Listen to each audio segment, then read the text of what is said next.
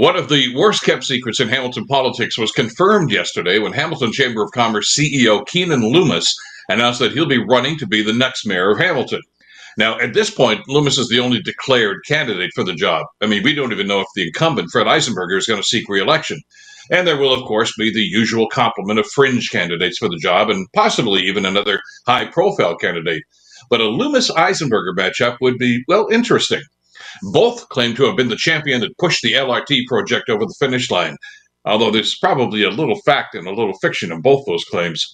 The current mayor has a track record that, of course, will be scrutinized. Candidate Loomis is a political newbie who is free to make promises with no real way to quantify the pledges.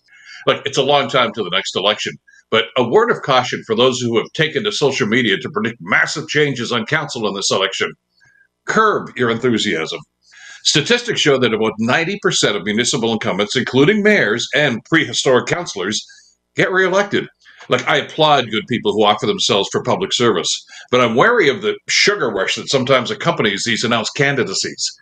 As Winston Churchill once said, there are two kinds of success initial and ultimate.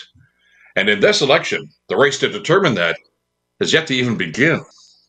I'm Bill Kelly.